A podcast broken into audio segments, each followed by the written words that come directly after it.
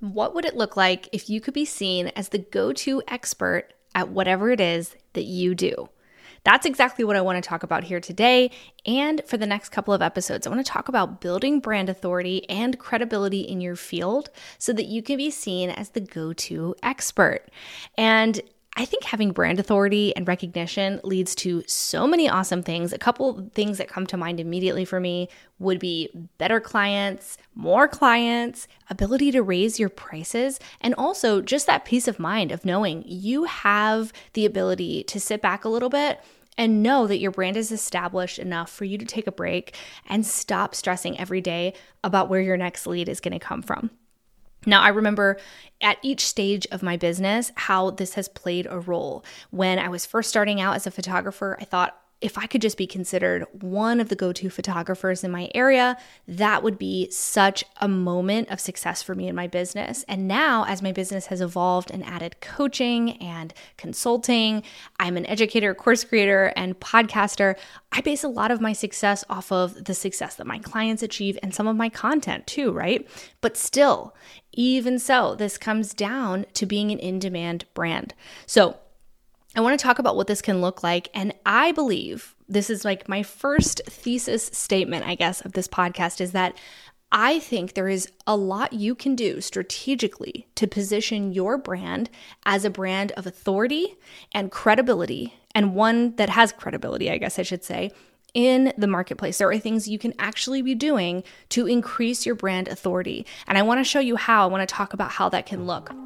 Hello, and welcome to the Called to Both podcast. I'm your host, Joy Michelle, and you're in the right place if you're ready to grow your business while also being the intentional and present mom you want to be. This show will leave you feeling inspired, equipped with tangible tips, and encouraged to go after your own version of being called to both. Let's dive in. All right, so I told you at the beginning of the episode that I believe there are lots of things that you can strategically do to position your brand as being more credible, more trustworthy, and more in demand. So let's unpack that a little bit here. And I first want to start by saying I am not talking about popularity right now. I don't think this magically happens where now you're an in demand brand because you published a new website, or now you're an in demand brand because you surpassed 10K on Instagram. I think popularity is helpful to getting you in front of people, right? It helps if you are known and it can help with some level of your credibility, but popularity is not what we're talking about here because you can absolutely be super popular and still not be super in demand for your work, right? Because we know followers do not equal income. They don't automatically equate to one another. I think visibility is a big piece of this. There are two key factors that we need here of being an in demand brand. You need that visibility. You need people to know what you're doing and why you're doing it and why they should care about you and your business. But but, but, but, they also need to know that you are a credible brand. And that is where your brand authority comes in. So, your brand itself needs to be clear and strategic, but you also need people to see it. So, we need both of those things. Now, in episode 34, I talked about a visibility plan for your business. So, if you haven't sat down and crafted a visibility plan, definitely go back after you listen to today's episode and listen to episode 34. Today, I'm going to break down three ways that you can build brand authority online. So, whether you sell a product or a service, or maybe the product is you because you are an influencer, Either way, your brand authority is something you need to be thinking about.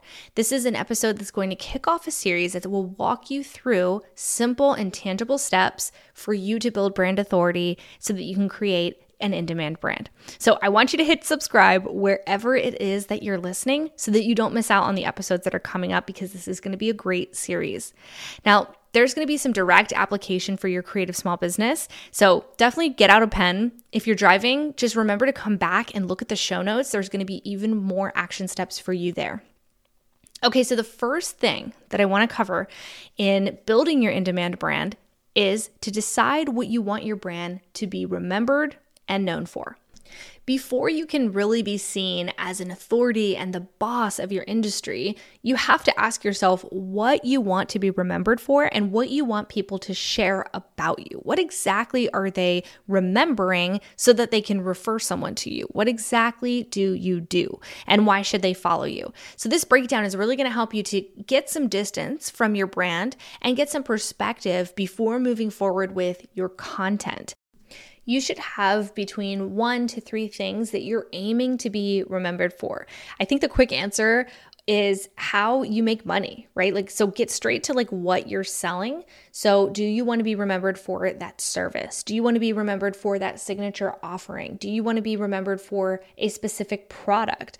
But I would take this a layer deeper and ask, what do you want to be remembered for where you are also uniquely qualified to be talking about that thing specifically. And ultimately, here, this is your messaging, this is your brand angle. And unpacking this is so critical as we move into step two. So, step number two is to build brand authority through your brand visuals. I think when I say brand, a lot of people immediately think the logo, the visuals, the color. And I hope that I've conveyed here that your brand is more than just these things, but it does also include these things. Your visuals do matter, they're just not everything. So, I want to talk about how we build brand authority through what we show, the colors that we use, and the photos that we use as well. I think color is one of the biggest factors to consider when looking at your visual brand online because color actually makes up one of the biggest elements as to why someone will remember your brand or why they won't.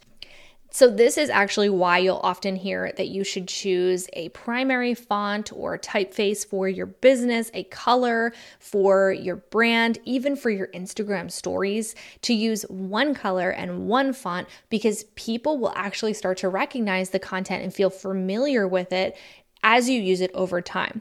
So, you want to be consistent here. You want to begin to repeatedly show up again and again with the same color, the same headshot, the same logo, and the same message. I think that consistency also extends into some of the other non visual elements as well.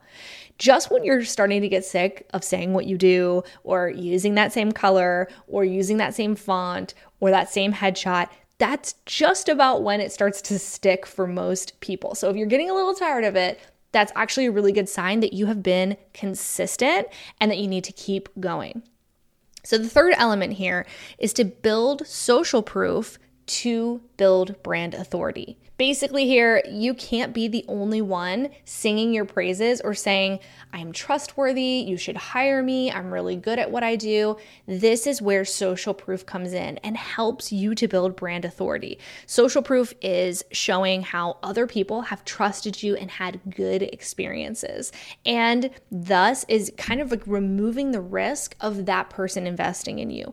So you're reducing the perceived risk of working with you, you're helping to show what you are uniquely gifted at. And when we evaluate whether we want to give a business our money, our minds are running through so much data, almost like an algorithm of trust, trying to figure out if we're really able to trust them, if we can suss out whether or not they're genuine and authentic. And when a stranger comes across your website, or your brand, you want them to see social proof. A few different kinds of social proof could be client testimonials, trusted by or featured by logos and icons, or even awards and published articles. You could also have maybe past speaking engagements that you have done or endorsements by peers. So you'll see this on places like LinkedIn, where you can leave an endorsement or even request an endorsement from like a past employer or that kind of thing. That way, when someone comes to your profile, it has, of course, your resume and your credentials, but they can see that you're not the only one saying these things.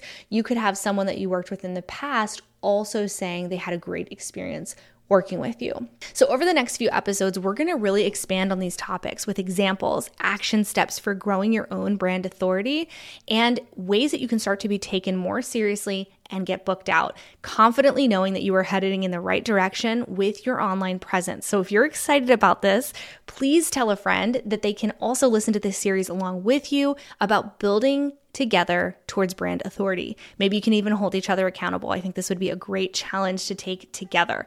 So, in the next couple of episodes, we're going to unpack these and I'm going to give you some actual action steps for ways you can implement this into your brand. So, I'm very excited and I will see you in that next episode.